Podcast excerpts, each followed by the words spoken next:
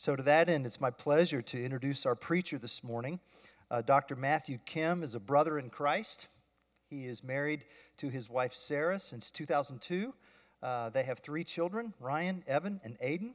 Matt is associate professor of preaching and ministry at Gordon Conwell Theological Seminary near Boston. Uh, Matt has 10 years of pastoral ministry experience, and his PhD is from the University of Edinburgh in the UK. Matt has written extensively, uh, over 100 articles and reviews on preaching and ministry and disciple making, and uh, I've just appreciated Matt's generous, approachable, and humble spirit. And I first became acquainted with Matt through his writing. Uh, among his books are a text for pastors in their first year of ministry, uh, and also a preaching text called Preaching with Cultural Intelligence. Preaching with Cultural Intelligence. And it's a book about how preachers can better understand the cultures of those who hear their sermons. And uh, how relevant that is in our context because we have over 30 nations in our congregation, and many are represented by the flags that you saw as you entered our worship center. And so, uh, Matt is uh, going to be lecturing with the Urbana Theological Seminary's annual preaching forum on the topic of preaching with cultural intelligence. And uh, I've also invited Matt to nourish us this morning with the words. So, Matt, I'm going to pray over you, brother, and then uh, we're, we're, we're ready to hear from you. So, Heavenly Father, thank you so much uh, for our gathering here. Um, thank you, Lord. Uh, you are a, you are a, a sovereign king and you are a serving God. You serve us and sustain us. And now you're going to nourish us with your word uh, through your servant Matt. Pray that he would get out of the way so that what you once said gets said for your glory and our good. And the church said, Amen.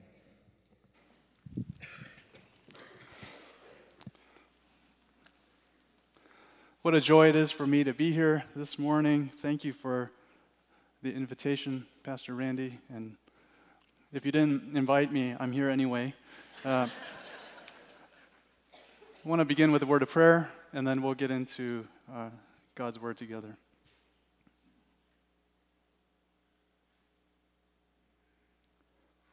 May the words of my mouth and the meditation of all of our hearts be pleasing to you, O Lord, our rock and our Redeemer. Speak your truth to us, Lord. In the name of Christ we pray. Amen. Well, I grew up down the road in a town called Chicago. So I've come here several times over the years, and it's always a delight to be uh, in Urbana Champaign. I had cousins who went here. Uh, I should have come here, but I didn't. Uh, but I, am now here uh, to be with you all today. One of the things I want to do uh, to begin is to get our heart pumping a little bit, maybe get our mind active, uh, get our body into worship. So if you're able to stand, I'd like for you to stand with me. And we're going to begin with a cheer. Now, I remember suffering long with many of you and seeing the last Super Bowl in 1985, won by the Chicago Bears. Uh, I've also suffered long with you as a Cubs fan and seeing glory happen in 2016, uh, staying up uh, way past my bedtime uh, to watch the Cubs win the World Series. So uh, I want you to think about this opportunity to be wherever you think is the most glorious place in terms of a, a stadium. Where would you like to be? Uh, not, not this moment, but if you were at, at a stadium, how would you cheer for your favorite team? And I want you to really get into it as I lead us in a cheer. Shout back the letters that I call out to you, okay? So let me begin. Give me an S. S. Give me a U. U. Give me a C. Give me a C. C. Give me an E. e. Give me an S. S. Give me an S. S. What's that spell? What's that spell? What's that spell? All right, thank you. You can have a seat. Success. Success is a beautiful word. If you actually say the word success, it makes your mouth smile, it curls upward. Success is what we're taught from a young age. At least in North America, we're taught by our parents, by society, by schools, by every system possible that we are designed and created to be a success. But I don't know about you, but I, I have not always experienced success. In fact, sometimes in life we don't experience success in fact, many times we don't experience success. We actually experience another word that begins with S, and then it also has the letter U.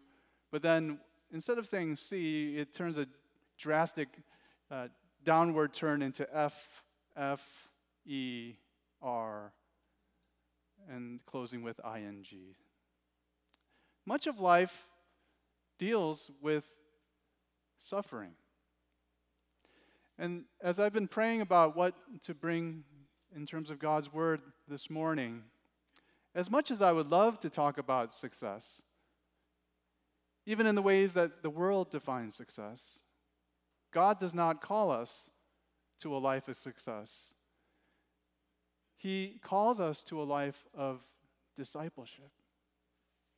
He calls us to a life where no matter what the circumstances are surrounding us, and in a daily pattern we go through our day, and in moments of great suffering, the difference between the Christian and the non Christian is how we suffer.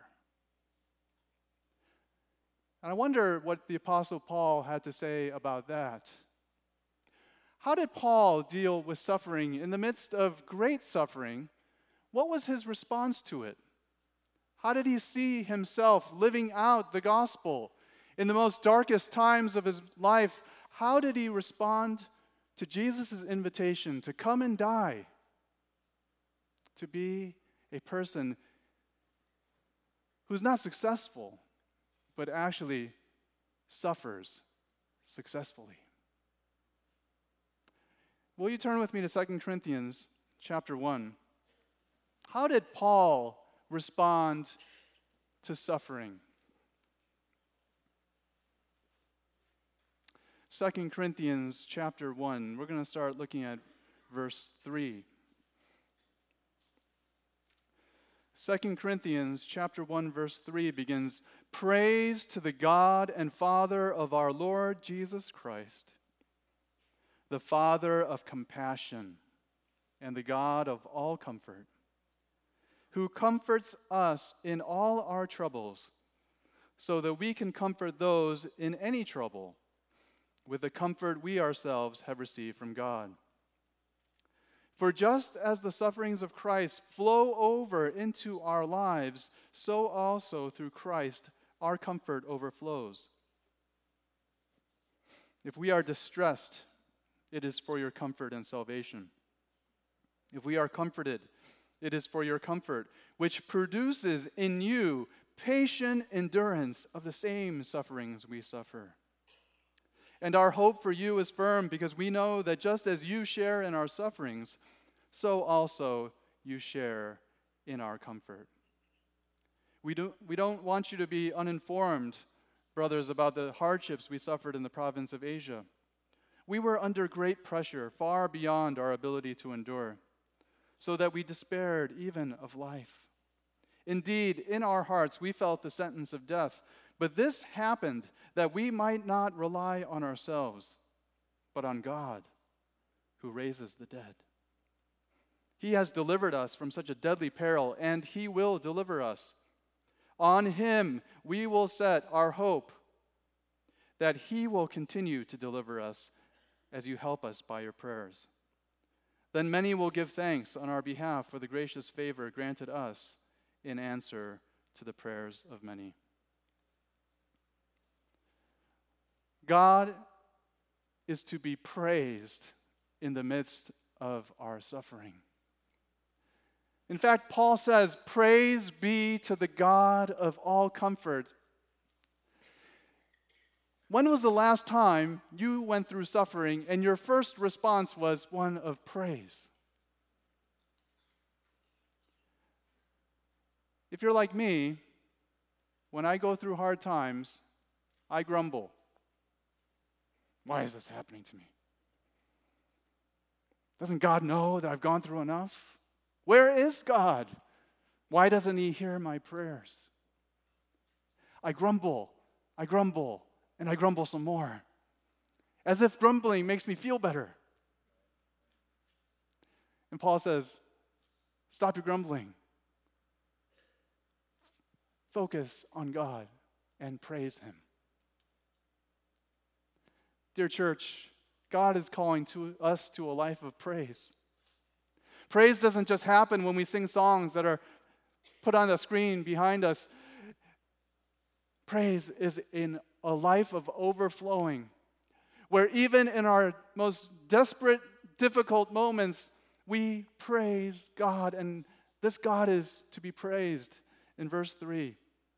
But why is Paul saying he deserves praise? It says, He is the Father of compassion and a God of all comfort. Can you say all with me? All. Now, all means all in every language that you might speak. In Korean, it's modern. In Portuguese, it's todos. In whatever language you speak, it may be German, alles. All means all in every language. And no matter what you're going through today, God is reminding you that He is not a God who has abandoned you. He, he is the God of compassion and a God of all comfort. And for that reason, we can praise Him. He uses the word comfort in some form eight times in this passage.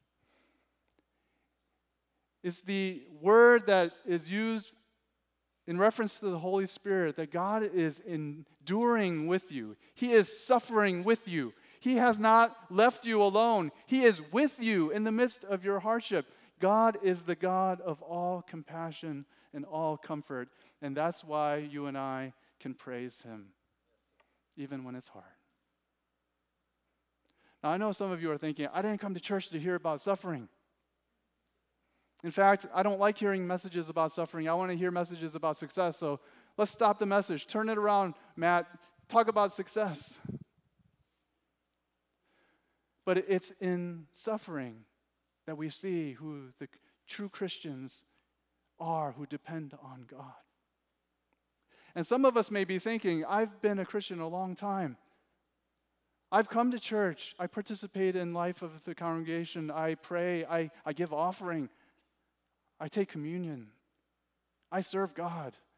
Shouldn't I be exempt from suffering? Have you ever thought that? Just be honest. Have you ever thought, I, I, I'm exempt, right, God? I should be exempt. And sometimes I have felt that way. Lord, I've given you my life. I'm a servant of God. I've given you 43 years of ministry. Shouldn't I be exempt? I think of Joni Eareckson Tada, the woman who in her teen years dove and hit the water but didn't know that there were rocks underneath and became permanently paralyzed. Quadriplegic, in fact. And for the last 60 years, she has been traveling around talking about her suffering. I think of a man named Nabeel Qureshi, who just a couple of years ago was considered the greatest evangelist of our time, especially for the Muslim people. And as a Muslim convert, he was radically transforming how we communicate the gospel to Muslims. And at the age of 34, after a rapid case of stomach cancer, succumbed to it at the age of 34. We question God. God, why would you allow that to happen? Why would you allow that to happen to someone like Joni Eareckson Tada? And how would you let, let that happen to someone like Nabeel Qureshi? Shouldn't they be exempt when they're doing such good work? About eight years ago, I've gone through a series of suffering, and if I can just share with you briefly, I'd like to just share some of the ways that God has allowed me to go through some suffering that I didn't invite into my life. Uh, after pastoral ministry, as Pastor Randy shared, I started teaching at Gordon Conwell, where I actually went to seminary. And on the night that I was installed as a teacher there, I went to go play basketball, which is the third love of my life God, family, basketball. And that evening, I didn't see the ball coming straight for my head at full speed, and it hit me on the left side of the head. And almost eight years now, I've been dizzy. From the moment I get up till I go to sleep and fall asleep, I am dizzy. My brain feels like it's moving all the time. And the worst moments are times like now where I just have to stand still or sit still. I wonder, God, why am I not healed yet of a concussion syndrome? And during that time, they were doing all kinds of tests, and they found out that I had glaucoma, undiagnosed glaucoma for many years. And that's why I didn't see the ball coming at my head at full speed, because I didn't see it, because I had lost so much peripheral vision. So one day, I'm bracing myself for the day that I may see no more. But four years ago, the worst tragedy of my life happened when my younger brother, who was living in, and working in the Philippines, was brutally murdered. And at the age of 36, he was celebrating his birthday, and on the night that he was celebrating his 36th birthday, some people took his life. The case was closed after a month because of the corruption. We knew that it was foul play. They said it was an accident. And we haven't received any kind of closure for this pain. Suffering comes to us all. And if we haven't already gone through it, it will come to us. And the question is how does the Christian respond? How does the Christian respond? How is the Christian any different from the people of this world? It's how we respond to suffering. And Paul tells us that it's in praising God that we define ourselves as people who are different from the rest of the world. It's in our praise of God in the midst of His comfort that enables the Christian to move beyond any circumstance. Two weeks ago, my dad was diagnosed with cancer, an aggressive form. Some of you have cancer. Some of you know loved ones who are suffering through cancer. How do we respond? How do we respond? And it says, Praise God. Not only that, not only does he tell us to praise him, he tells us in verse 5. Look with me there. He says, Put your hope in God and receive his comfort. It says in verse 5 For just as the sufferings of Christ flow over into our lives, so also through Christ our comfort overflows. And then he tells us basically, in any kind of situation, we are to ask God for comfort, and he is, he is available. It says, if we are distressed, it is for your comfort and salvation. If we are comforted, it is for your comfort, which produces in you patient endurance of the same sufferings we suffer. But notice verse 7 and our hope for you is firm, because we know that just as you share in our sufferings, so also you share in our comfort. The word overflow here has the meaning of an ancient balance sheet. Now, how many of you uh, occasionally you look at your credit card statements. Sure, many of us do at some point. We wonder, how did that charge get there? But you think about a balance sheet, and there's positive and negative, right? You want more positive in the, in the bank account than you have going out, right? That's just normal logic. As you think about this ancient balance sheet, what Paul is describing for us is an ancient balance sheet where he says that here is the column of suffering and here is the column of comfort. And he tells us that when we put our faith in Christ and when we suffer with Christ, what happens is that the, the co- column of comfort overflows into the column of suffering. So that Jesus' comfort basically smushes out and squashes and pushes out the suffering. It overflows into the column of suffering so that when we put our hope and joy and faith and suffer with Christ, that column spills over into the suffering so that we can put all of our suffering onto Christ. And this morning, I don't know all the different ways that you might be suffering. It might be relational, physical, emotional, psychological, financial, spiritual. There are all kinds of sufferings that we go through. And Paul says, put your hope in God and receive his comfort. For just as we receive comfort, we must know that with comfort comes suffering. The question is where do you and I look for comfort? There's a new book by Robia Scott called Counterfeit Comforts. And in this book, she talks about the natural human desires and remedies for suffering. And she says that one of the comforts that people go after is being, becoming a workaholic. To numb the pain, we just work ourselves because we don't want to think about the ways that we are suffering today. She says that for others, it's exercise, and they just exercise and exercise and exercise to get rid of some of the stress and to be able to focus on something different. And then she says, which is my problem, she says some people pursue ice cream and desserts and sweets because that temporarily at least gets me thinking about the yumminess in my mouth and not the messed up problems in my head. But what is it that you go after? What is it that you pursue? How do you look for comfort in this life? I still remember when my brother passed and my mom called me. She was telling me that she needed some comfort. And as she was talking to me, probably for about 20, 30 minutes, I just listened. And then she said, Hey, Matt, you know what happened the other day? This was not very long after all this tragedy happened.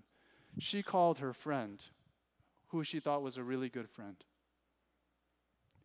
And the lady said to her, Sue, get over it.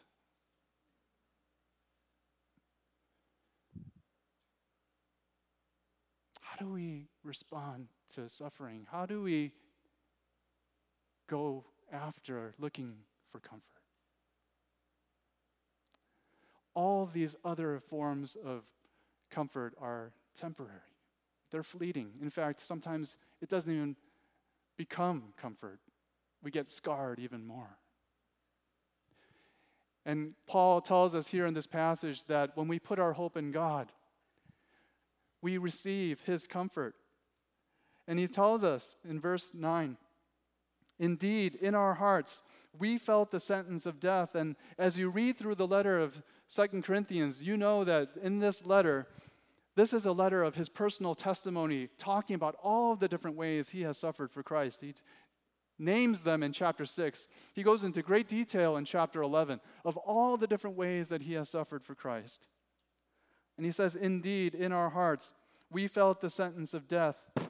But this happened that we might not rely on ourselves, but on whom? God. You can't get out of your situation on your own. You can't comfort yourself. Nobody can comfort you. Who can comfort you? God. And this is the testimony in this final part of the sentence. He says, Who raises the dead? That is his solution. Christ Jesus, Christ is the one who can help us. Christ is the one we can come to.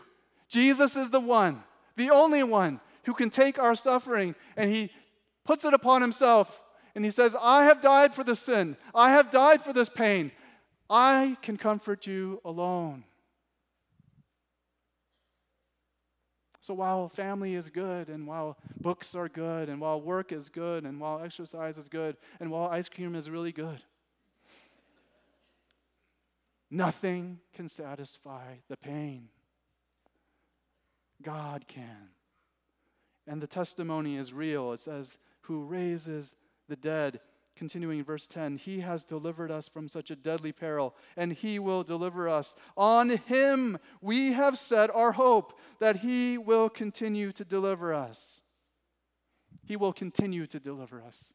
Time and time again, when you run to God and you run to Jesus through the power of the Holy Spirit, He will help you through this time, no matter what it is.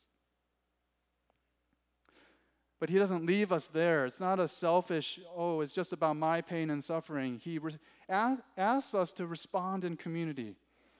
So he first tells us in verse 3 put your hope in God, praise him. He tells us to receive his comfort. And then he tells us finally in the latter parts of this passage that we are to respond in community. And he tells us, comfort all with the hope that you have received from the God of all comfort. Look with me to verse 11. It says, As you help us by your prayers. So it's not that we don't pursue any form of human consolation and comfort. We do share our pain with others. But we don't just vent about our pain. It says that we are to be responding in community as we pray for one another. As the body of Christ comes together in prayer, He is able to help us. And He says, when we respond in this way, then many will give thanks on our behalf for the gracious favor granted us in answer to the prayers of many. Dear church, don't stop praying. When you don't get an answered prayer, don't stop praying. Pursue God even more. Don't give up on God. God is with you. He wants to comfort you. He will continue to comfort you. Keep meeting together. Keep praying together. Keep being the community of God. Because it says that as we do so, many will give thanks. The unbelieving world will give thanks when Christians respond to suffering differently from the ways that they do. Do you pray together as a church? Do you pray in small groups? Do you share your suffering with one another? Please continue to do so. Please continue to invite other people into that pain as you seek the Lord together. I decided to call someone too when I had gone through this tragedy. And I called my former church member in Colorado where I was a pastor. And this brother in Christ and his family had gone through immense suffering. At the age of one and a half years, his youngest son was diagnosed with a rare genetic disease called HLH. Basically, one by one, all of your organs begin to fail and you will die. And that's what happened to their youngest son. Before his second birthday, he passed away from HLH organ failure. And during those six months leading up to his death, I was with them in the hospital regularly and especially that final week. And Peter and Grace, these dear beloved sister and brother, didn't know how to respond to the pain except with worship. And I still remember my wife and I were there at the hospital, and we were sitting near them as they received. Uh, my wife was sitting in between the, the couple as they received the news that their son was going to die in just a, a matter of moments.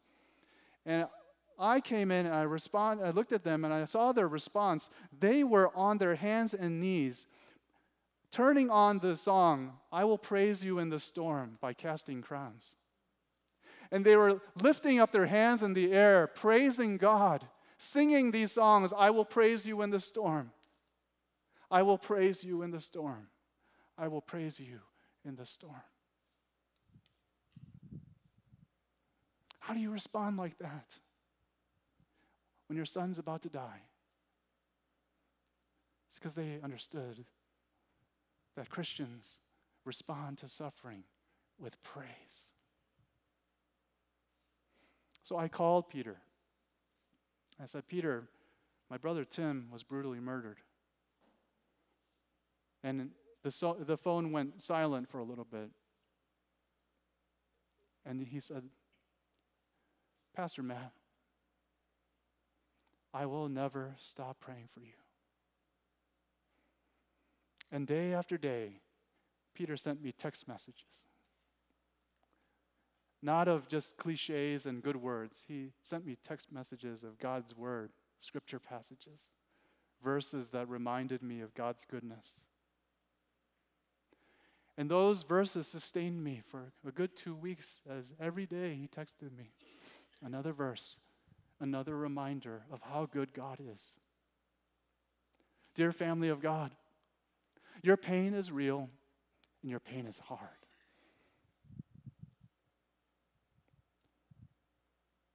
But how do you respond to it?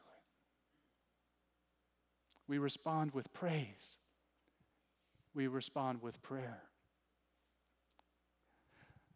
Those are the two distinguishing marks of a disciple. How are you doing today? How are you suffering? Are you suffering successfully? Are you just grumbling and complaining? Have you lost faith? That's a very real response. Paul reminds us today to comfort others with the hope that you have received from the God of all comfort. Will you choose to do that today? In response to your pain, God is calling out, My child, my child, I love you. I have not left you. I am here for you. I weep with you. I mourn over your pain, but I have not left you. I am with you to the very end of the age.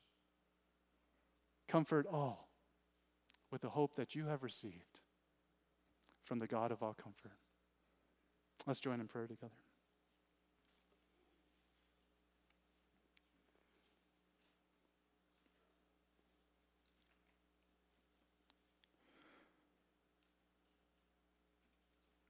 I'm very sorry for the, for the pain that you are going through today.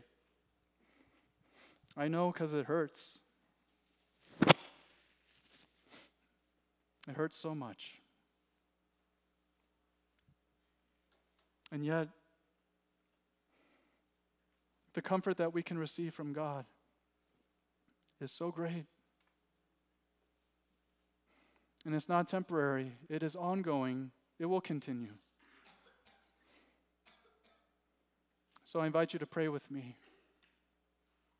Father, we come before you today recognizing that some of us are going through really hard times. And it seems that no measure of human interaction can bring us the comfort that we need. Father, we confess that sometimes we have pursued other things rather than you in our desire for comfort.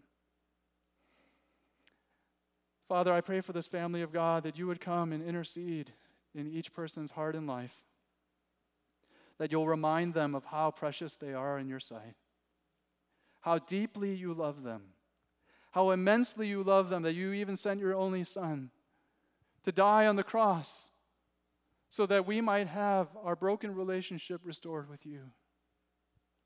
And that same love that held Jesus on the cross is available to us today that deep, immeasurable love. So, Holy Spirit, I ask you to come, minister to your people today. Comfort, bring hope, bring endurance, perseverance, even joy in the midst of pain, and praise. Because we want to be more like Jesus. We want to look like your disciples that you've called us to be. So help us, God.